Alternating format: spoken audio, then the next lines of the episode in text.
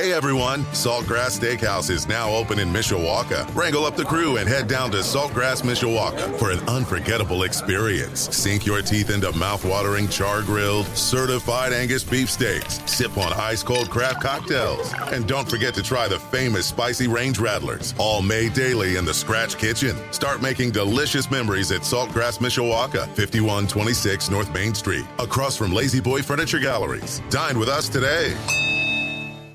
Sports Radio 960 WSBT. Good morning, I'm Jim Irizarry. Here's Ian Happ. In the air, center field. Friedl back. Back some more. He'll turn. He'll look. It's out of here. And Happ unloads. Oh, baby. On its way. Out of here.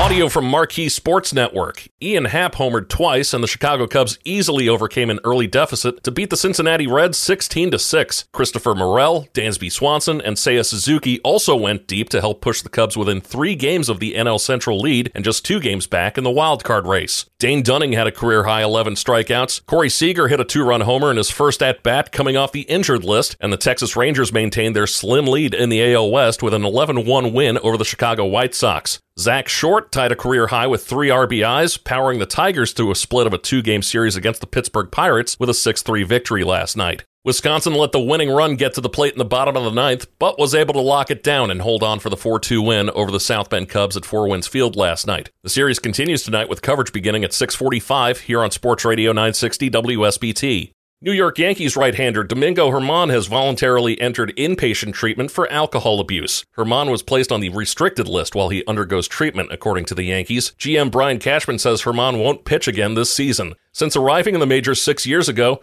Germán has had trouble on and off the field. He served a 10 game suspension in May after getting ejected from a game in Toronto for using an illegal sticky substance on the mound. He was also banned 81 games by Major League Baseball earlier in his career over an alleged domestic violence incident. He's also been brilliant at times for the Yankees, the highlight being the 11 0 victory over the A's when he pitched the major's first perfect game since 2012. Notre Dame grad student place kicker Spencer Schrader has been named to the 2023 Lou Groza Award watch list. He's one of 30 kickers from around the country on the list for the award, which is presented annually to the top place kicker in college football. Schrader transferred to Notre Dame as a grad student for this season after a prolific kicking career at South Florida. If you watch a Notre Dame football home game this season, it's going to sound a lot like it did last year. NBC announced yesterday that Jac Collinsworth and Jason Garrett will be in the booth at Notre Dame Stadium for the second straight year. Collinsworth is the play by play man, Garrett is the analyst. They'll be joined by sideline reporter Zora Stephenson, who works on Milwaukee Bucks broadcasts. If that's not your cup of tea, mute the TV and turn on our call of the game. Our coverage of the game against Navy on August 26th starts at 9 a.m. here on your home for Notre Dame football, Sports Radio 960 WSBT. The first NFL preseason game is tonight. The New York Jets take on Cleveland in the Hall of Fame game in Canton, Ohio. Kickoff is at 8 p.m. on NBC. The Big Ten's exploration of potential expansion, which the league generally acknowledged yesterday, underscores the fragility of the overall collegiate landscape and casts a pall over the future of the Pac 12. In the wake of a Yahoo Sports report yesterday that the Big Ten has begun exploratory discussions about potential additions, the Big Ten said in a statement, it's also the commissioner's job to keep conference chancellors and presidents informed about new developments as they occur. That statement hints at the instability in the Pac 12, which lost Colorado to the Big 12 last week. The league was presented a primarily Apple streaming deal Tuesday that was met with tepid reactions because of issues with exposure and guaranteed money. That leaves nine schools pondering their options, along with an uncertainty around the Pac 12 that prompted the Big Ten to begin formal due diligence. Sources say the Big Ten's discussions are centered on Washington and Oregon.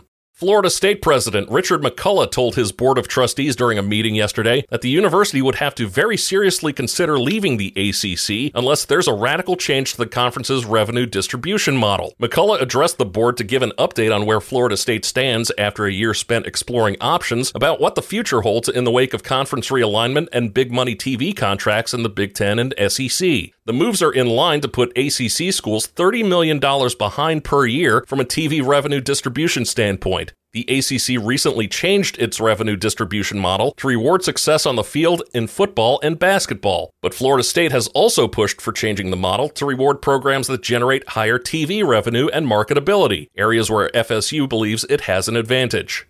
According to a regulatory filing, WWE Executive Chairman Vince McMahon was served a subpoena by federal agents last month, along with a search warrant. In the filing with the SEC, the WWE says no charges have been brought against McMahon, though government investigations are ongoing.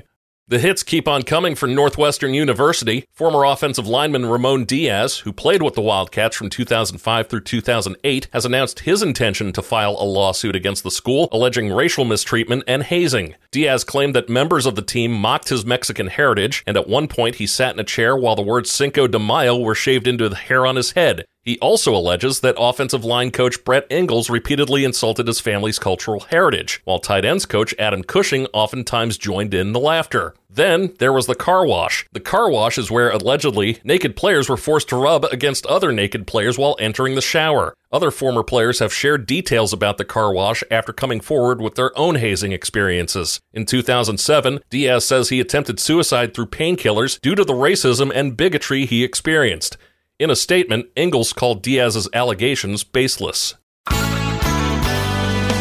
Partly to mostly sunny skies today. We're going to warm up around 85 later this afternoon. I'm WSBT 22 Chief Meteorologist Carrie Peugeot. Hey everyone, Saltgrass Steakhouse is now open in Mishawaka. Wrangle up the crew and head down to Saltgrass Mishawaka for an unforgettable experience. Sink your teeth into mouth-watering char-grilled, certified Angus beef steaks. Sip on ice-cold craft cocktails. And don't forget to try the famous spicy range rattlers, all made daily in the Scratch Kitchen. Start making delicious memories at Saltgrass Mishawaka, 5126 North Main Street, across from La-Z-Boy Furniture Galleries. Dine with us today.